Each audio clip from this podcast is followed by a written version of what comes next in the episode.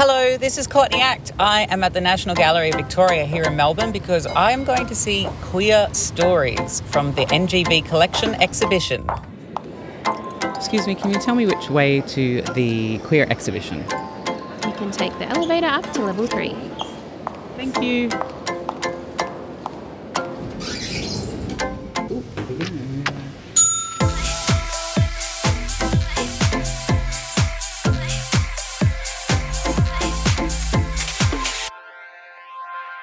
Hello and welcome to the NGV's Queer Podcast. I'm Courtney Act, and in this episode, we're going to be looking at community and activism and I'm going to be talking to artist Tourmaline and also to Meg Slater, who's the assistant curator of international exhibitions projects at the NGV here. But before we get to that, I would like to acknowledge the Wurundjeri Woi Wurrung people as the traditional owners of the land on which this exhibition and this podcast takes place.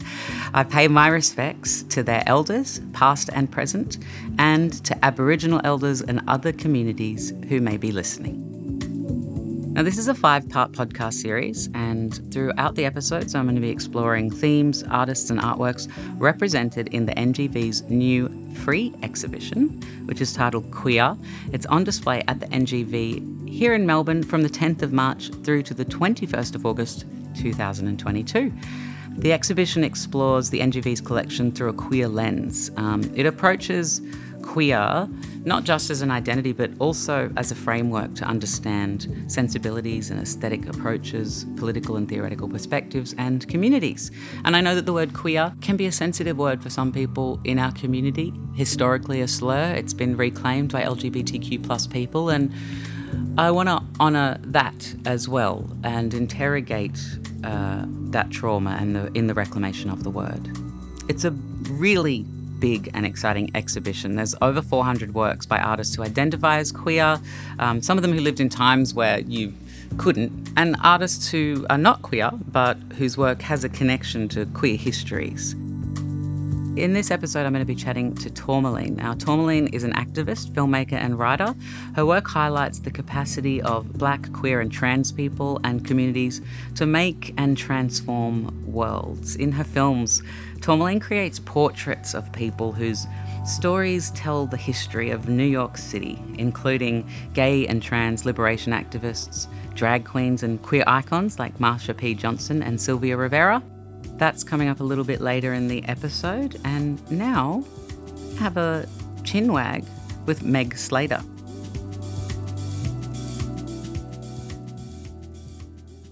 Welcome, Meg Slater, the Assistant Curator of International Exhibition Projects. It's lovely to be with you today. Thank you. It's a pleasure to be here. I'm excited because uh, we're going to be talking about community and activism, which are, you know, such important parts of our queer community. Um, just historically, I guess, when you're in a minority community, there is struggle for visibility, but then obviously there's uh, parts of our queer history uh, where community and activism was integral to our survival. So, what are we going to be looking through today? One thing that I would love to talk about is the fact that people often associate activism within the queer community with with particular moments in history, mm-hmm. which is certainly the case. There have been sort of watershed moments where activism became uh, sort of a much more frequently used tool um, for liberation and to sort of um, fight for equality. But it's something that has actually existed in various forms throughout queer history, um, from the smallest things to um, the most public of declarations. And I think that's actually quite a beautiful part of the focus work for this session, um, Tourmaline's Atlantic is a Sea of Bones, because, you know, she as an artist is really interested in celebrating the monumental points in queer history that often go unnoticed, but also those everyday actions that are just as important. Mm. Yeah. Yeah, sometimes just being queer is activism in totally. a world that would tell you otherwise. Yeah, totally. So tell me, how is community and activism represented throughout this exhibition? Well, I mean, it's similar to many themes that are present in the exhibition. It's not really constrained to one part, which is kind of typical of queer history and queer life. Um, many of the works in this exhibition could slip into several sections because they address so many parts of the queer experience. But there is one quite concentrated section of the exhibition that really focuses on um, queer activism, but also its intersection with community. And I guess what I mean by that is queer organising and um, queer people coming together as a form of activism, is a really important form of activism, sort of strength in numbers, I suppose. Um, and while I've sort of made reference to that activism sort of being present throughout history and in various forms, in this section of the exhibition, we really do focus on particular moments in fairly recent queer history. So we represent the gay liberation movement, um, which, you know, while it come to, came to the forefront in the 70s, really had its origins in the 50s and 60s in North America with, um, you know, demonstrations like um, the Compton um, diner riot, uh, but then, of course, came to the pinnacle of um, of Stonewall mm. uh, in 1969. It's interesting how Stonewall became this catch-all, mm. and that there there's the the Compton diner riot, and then there was the San Francisco bathhouse moment, yeah. and like several other big. Um, moments that predated Stonewall, mm. um, why why is Stonewall the one that got the glory, if you will? I think a few reasons, and I'm I'm by no means um, accounting for all of them, mm-hmm. but I think some big changes were the attention that that particular demonstration received, and um, attention in the media yeah, attention in the media, attention within the community. Um, you know, New York is sort of a queer epicenter as well, um, and the Stonewall Inn is, you know, a really important queer site. I mean, not that any of these other places weren't as important, but I think what we saw change after Stonewall, and I think it was really, I don't see Stonewall as just, um, you know, uh, while it was a really important moment, I don't see it as Stonewall being the starting point. I mm. think it was building like most movements, right? So I think Stonewall was like this tipping point, if you will. And after that, we saw um, like hundreds and hundreds of, of gay and lesbian and trans community groups um, beginning to, you know, come together and organize for the first time. And we saw a year after Stonewall, um, the anniversary of that riot as the first pride marches. Mm throughout North America and beyond. So we start to see this sort of codifying almost of, of queer activism following Stonewall in a way that it hadn't before. I think even a lot of queer people uh, think about this one night, mm. like that was the the beginning and the moment. Yeah, I think the tipping point is probably a great word for it mm. because there was obviously so much going on beforehand. Mm. It's so much more involved than like a night at a gay bar that turned into Stonewall. Exactly. Yeah. And I mean, even if you think about the gay bar as a site, that has existed for centuries. Yeah. People might not be as aware of that. Um, I Tell mean, me about some gay bars of the centuries. Yeah. well, I mean, one of my favorite works in queer, and I like not to choose favorites, but this one really is a favorite, is um, this incredible photograph by Brassai uh, of Le Monocle, which was a lesbian bar that was operative in Paris during the interwar years.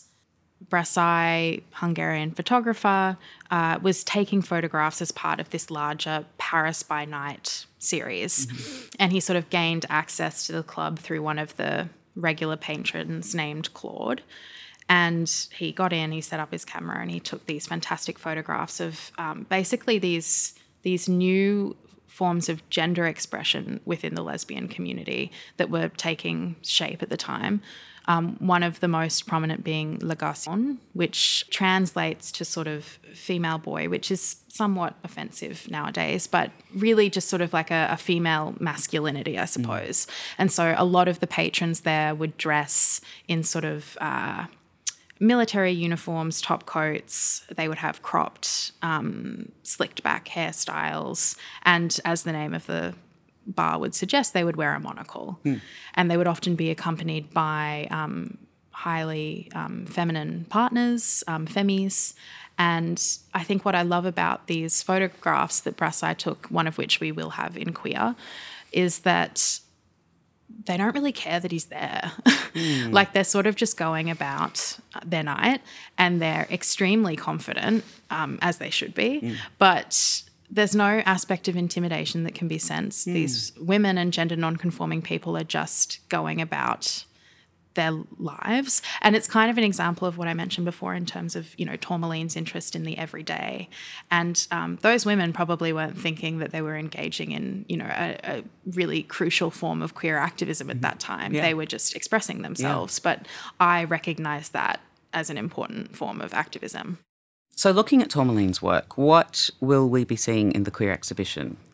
We will be seeing a video work by Tourmaline called Atlantic is a Sea of Bones, which the artist created in 2017. Um, it was a commission for Visual AIDS for their yearly um, commission that they do for uh, World AIDS Day.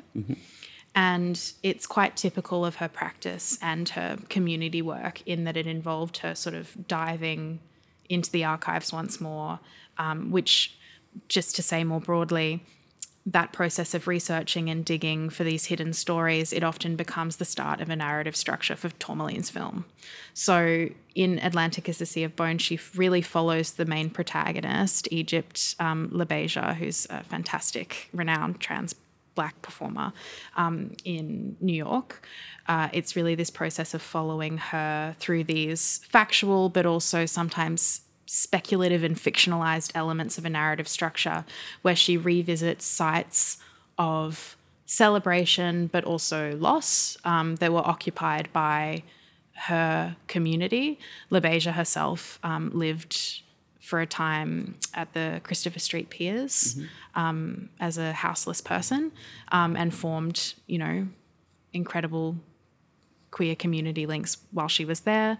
And um, she sort of, throughout the film, in various forms, pays homage to uh, the black trans queer people that she has lost often through due to the HIV/AIDS epidemic. Um, and it's a beautiful film. It sort of starts out with uh, LaBeija dancing um, on the balcony of the new Whitney Museum in New York, which looks out over at many sites, um, historical sites for her community, um, including the piers, which are, of course, you know, have been a beat for, for centuries for queer people. Um, and then it sort of moves into this um, sort of otherworldly fictionalized element where she sort of slips into water um, into bathwater specifically and water is often sort of this transformative element visually and in tourmaline's work and she sort of um, moves back through history and you see her um, her voguing with sort of friends and her community and, and performing and um, yeah really sort of paying tribute to that part of that important part of queer history um, which is the case with many of Tourmaline's work. So we're really excited to be able to presenting that work in our exhibition.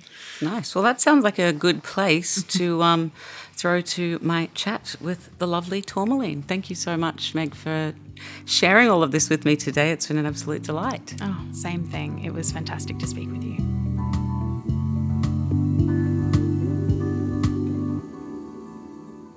Hello to the lovely Tourmaline. How are you today? I'm so great. It's so good to be talking to you. Whereabouts are you in the world? I'm in New York City in the in the West Village, um, and I've been living in New York for about 20 years now. So Nice. Are you at home? Are you at the studio? I'm at home. I just came from the studio.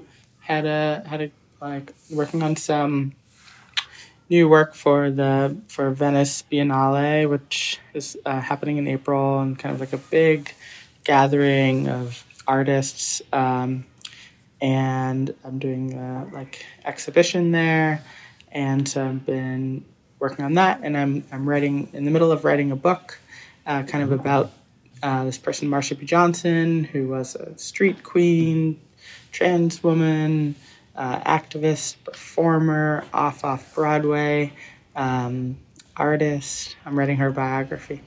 You've made some films about Marsha. Yeah, exactly. Is she one of your your loves and your passions?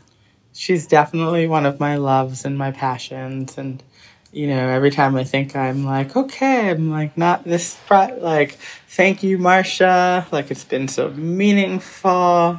She says, no, no, no. not done yet. not done yet. She says, she says there's so much more of this story to tell. and then I say, okay, thank you. And then it starts again. It's a great place to start the conversation talking about Marsha because uh, the theme of our podcast today is community and activism. Yes. Which you do a lot of through your art. And of course, Marsha uh, is one of those hugely important figures in our queer history who. I mean, community and activism were such important tenets of, of their work. Um, tell me about combining a figure like Marsha P. Johnson into your art to tell their story, to to give that story even more life than it already has? You know, it's so that's such a great question. I think part of what has been wonderful in my my dance with Marsha is, um, you know, I've been lucky to tell her story in different forms in different moments in my life, and so um, you know, over a decade ago, I was kind of writing about her, her activism, her um, you know work around housing uh, homeless and uh, marginally housed uh, queer and trans and gender nonconforming people, um, and her sex work activism, kind of like. And then, um, you know, later I made a film about her with my uh, friend and co-director Sasha Wortzel, and it was about her her moment at Stonewall and kind of like how these small intimate acts of care with one another can really create a transformative experience for the world to, to step into. And now with this biography, I'm writing much more about her art making. Um, you know, she was doing two performances a day, morning, evening, with um, this off off Broadway troupe called the Angels of Light, which kind of came out of the Cockettes. She, you know, so she was like really all about her her theater practice, and um, and her studio space was also the street. She would have like these kind of beautiful runway moments. She was like an innovator of fashion, and she would start on one um, Christopher Street is one of the, the longest streets in Manhattan and one of the oldest as well. And she would start uh, and the one point in Christopher Street and walk, do a little runway strut, and then she would pick up some clothes out of the trash that she had hid there earlier in the day, and then put on another look, and then strut, and then get another look out of the trash, and then put that on. And it would be this beautiful, extravagant opulent way of inviting uh, you know the audience who are just people also on the street into the world that she was making which was more fun and more joyful and alive wow i mean this conversation about queering things um, is so interesting when yeah. thinking about marsha strutting down christopher street and pulling fashion out of a, a trash can and exactly creating a moment. Actually, there's a plaque on um, Darlinghurst Road uh, near where I live that says, um, I, I, think it's actually a line from I What I Am. You think it's trashy, I think it's pretty. Um, and there's yes. this I- idea of like what Marsha sees as holding beauty and what some queer people see as holding beauty and how it might be viewed from the outside and giving this moment um, a focus and a um, an opportunity to, to shine and to be validated in a way that perhaps um, it wasn't at its time of happening. Absolutely. And that, I think, you know, so often about just innovators, you know, mm-hmm. people who are just ahead of the curve, who uh, it takes a while for the rest of the world to catch up to the level that they're on. And, and you know, that is what Marsha was doing on a daily. That's a big tenet of your work, right? Expanding the legacy of forgotten figures um, into the present moment to, to highlight their um, creative acts. What is it about that that um, is what you want to make your passion? You know, I think that so it, part of it's like uh, my friend Chani, who's an astrologer, was like, "Girl, this is just really astrological. My my Venus is in the house of which rules my whole chart. I'm a Libra rising. Um, is in the house of like forgotten ones. It's in the twelfth house." And it's in Virgo, so it, there's a kind of specificity. And I'm a Cancer, so I really care about you know lineage. I care about like um, you know, cancer might be reduced to like the mother figure, but I care about like caring for the past and the lineage so that we can really tune to dreams of expansiveness, ideas that bring us forward. And to me, all of those things make me feel really alive. When I walk around New York City, I so easily tune to the dreams and desires that people had before me, you know, like hundreds of years before me. Mm. And now I, I'm in this fun moment when I am also kind of pivoting to like, what's here? Like, what's right now? Mm. Oh, it's this like person who is like, you know, giving, they're giving extravagance. Or it's like the flowers are coming out, you know, it's just like really tuning to both what happened before to culminate in what we're experiencing right now and also what is right now, which is beautiful in of itself. Um, and what is the piece that people can see in the queer exhibition at the National Gallery of Victoria? So, absolutely. So, that piece is Atlantic is a Sea of Bones, and it was um, a film that I made in reference to uh, this author um, Lucille Clifton, who was a poet and also uh, a channeler. And she wrote this poem, Atlantic Sea of Bones, which was about how huge kind of violences can continue to haunt the landscape. Violences like slavery and transatlantic slave trade, racism, even after they're supposedly over. And so I made this film about uh, like the afterlife and the present life of AIDS epidemic happening in New York City and how it just really moved through an entire community and um, creates a kind of like spaciousness and feeling of grief and sorrow. But I wanted it not to just be about the, the hard, bad things that happen to us, but how do we reach for relief and joy in the midst of a mess of a thing?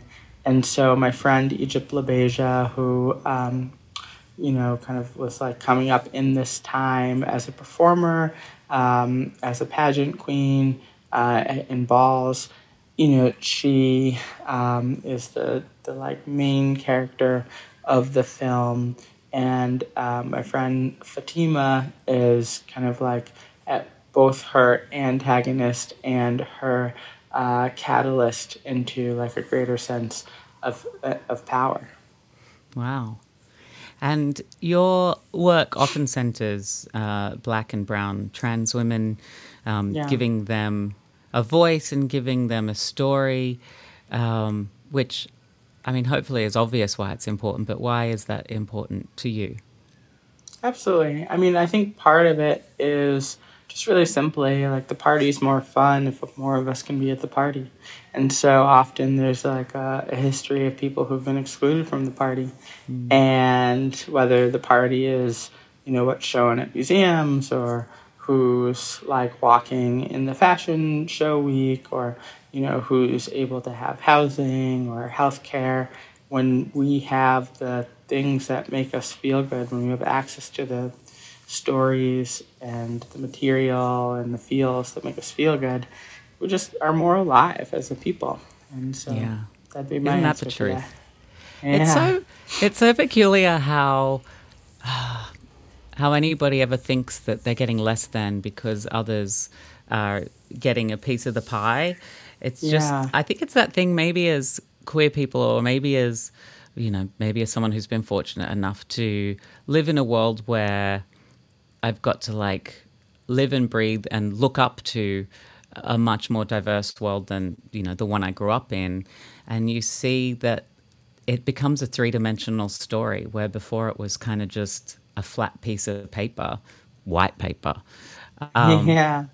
And I just love that you're telling all of these stories and you're sharing all of these, all of these, because a lot of it I think was a lot of it was oral history. Um, a lot of it wasn't recorded because it wasn't deemed Yes. important. And now we look back and and I think maybe as queer people we're like, oh gosh, these little moments of our lives that we didn't think were important are actually our history. Um, exactly. And you were named one of Time Magazine's 100 most influential people in 2020. Ooh la la. What sort of honor is that? Ooh la la. Ooh la la. Um, yeah, you know, I think what what you're talking about is like scarcity logic, right? like people think that there's this like uh, I love how like Abraham Hicks talks about it. It's like people think that there's this like limited amount of pie, and if you get more than um, your fair share, then there'll be less for everyone else. But actually, you know, what we're showing through our actions, through what many of us are doing, is that the pie expands. Just like you said like the story gets more three it becomes more three dimensional the pie expands based on the number of people who decide that they like pie. You know like no one is um you know it's like a similar thing. If like if someone's basking in the sun they don't have to stop basking in the sun for you to bask in the sun there's literally enough shine to go around and i love being part of a wave of people who are turning that belief, that knowing, into something material that we all get to experience. Whether it's a party, whether it's a book, whether it's a movie, whether it's a look, whether it's just the way that we move from our homes to the subway or to a friend's house. It is like this beautiful moment of abundance that I feel like we're, we're all tuning towards uh, more and more. And I think that, you know, is like with the Time 100 thing, it's really nice and, and beautiful when other people clock you and are like, oh, what you're doing is, is meaningful and, and wonderful.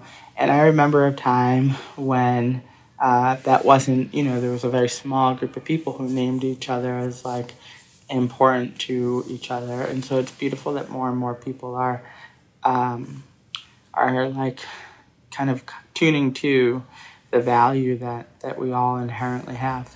it's that thing, isn't it? You, you, I'm sure you weren't doing your art for that purpose, but and Yeah. maybe like as much as you don't, I don't know. I find that like when I get those validating experiences, a little part of me goes like, oh no no no no no, but actually on the inside you're like, oh, thank you Yeah. for seeing me. Yeah. Finally. Uh, yeah, literally. it's funny too because you know, it's like you can go a really long time without being having those experiences and then uh, when you get them, you still are kind of like I remember I was with my friend Corey and um, I was like, you know, and then um, uh, Marsha and started explaining Marsha, and Corey's like to this other person. Corey's like, you really just everyone gets it now. Like, Yeah. girl, like it's just like everyone understands.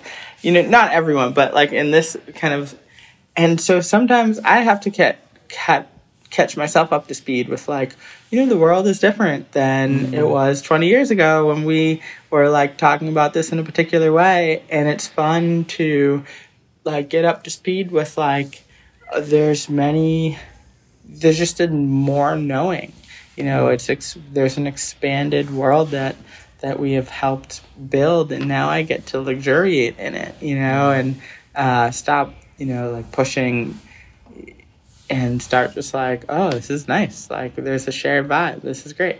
Yeah. Is there a challenge there to let go of that, you know, past lifetime of expectation of what people know and how they're going to treat you and coming into alignment with this idea of where the world is now? Like, there's sometimes like Yeah. that even deficit in your own mind, right? Where you're like, Yeah, oh, sorry, right. People know people know about Marsha now. People respect Yeah. me now. My art is in art galleries.